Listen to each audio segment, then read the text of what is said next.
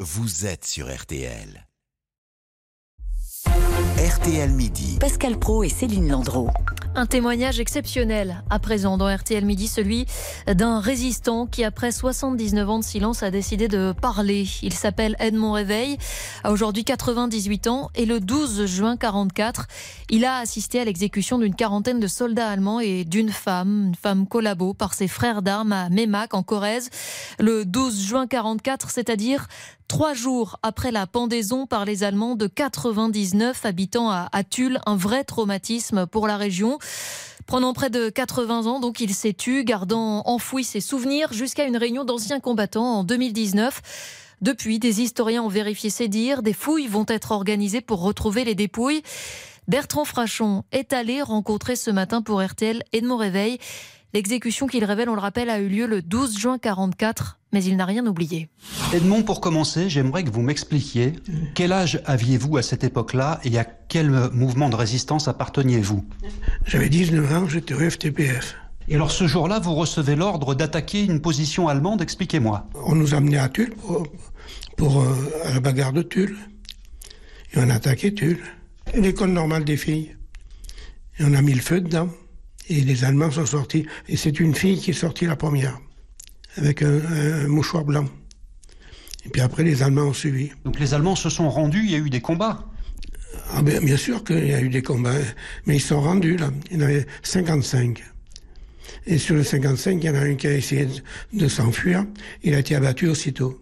Et vous faites des prisonniers Oui, 54. Et alors, qu'est-ce que vous recevez comme ordre concernant ces prisonniers Il fallait les remonter. On les a remontés à pied. Personne ne voulait les garder. On n'avait pas de structure. Et on a reçu l'ordre du général Quening, qui commandait les, les, les forces interalliées. L'ordre de les emmener où D'en faire quoi ben, de, de, les tuer, de les passer par les armes. Ça se passe où et comment Vous emmenez cette colonne de prisonniers dans, À quel endroit À 5 km d'ici, dans un village où on était cantonné. Et alors là, que se passe-t-il Quels ordres de nouveau recevez-vous de vos chefs directs Mais c'est nos chefs directs qui sont venus nous dire qu'il fallait les tuer. Euh, On était supervisé par un, un, groupe interallié de Canadiens, Britanniques et Américains qui étaient stationnés dans une commune à Saint-Fréjou.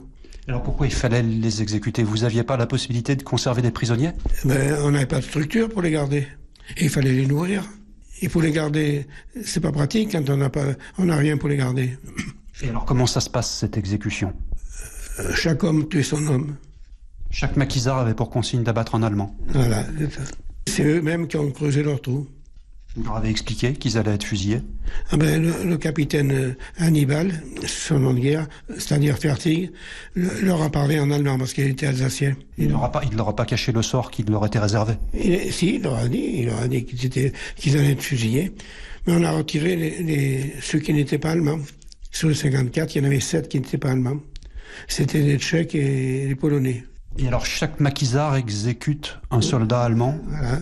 Euh, il y avait une fille aussi, une fille française qui a été tuée, qui avait 20 ans. Pourquoi Parce qu'elle avait collaboré.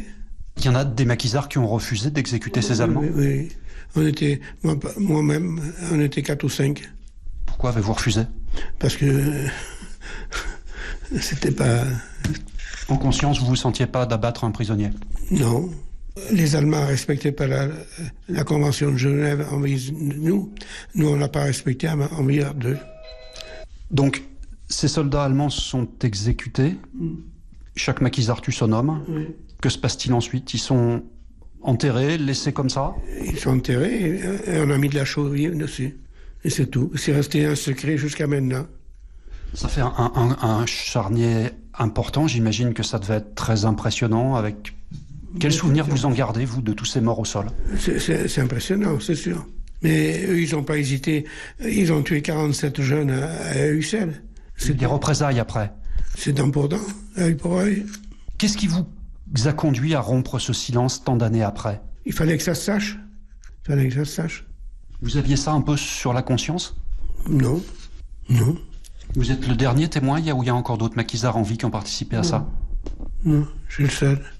Qu'est-ce que vous souhaitez qu'il se passe désormais, qu'on cherche ces corps, qu'on leur euh, donne oui, une sépulture Euh, On les sortait au mois de juin et, et les amener à, à, Marseille pour les identifier. Aujourd'hui, vous avez l'impression que vous avez fait ce qu'il fallait faire. Oui, Euh, oui. On ne peut pas faire autrement, C'était la guerre. malheureusement. Et ça peut se reproduire. Qu'est-ce que vous souhaitez peut-être dire aux gens, aux familles de ces, de ces Allemands Vous le faites aussi un peu pour eux, pour qu'ils retrouvent leurs euh, leurs proches défunts Oui, non, moi, j'ai rien contre les Allemands. hein. C'était la guerre.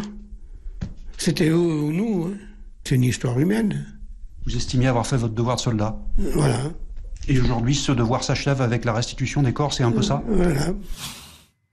Edmond Réveil, donc, qui euh, témoignait au micro RTL de Bertrand euh, Frachon et qui euh, révèle aujourd'hui euh, ce massacre, cette exécution de soldats allemands commise euh, par des résistants le 12 juin 44 à Memac en, en Corrèze. Le 12 juin, on le rappelle, trois jours après la pendaison par les Allemands de 99 habitants à Tulle.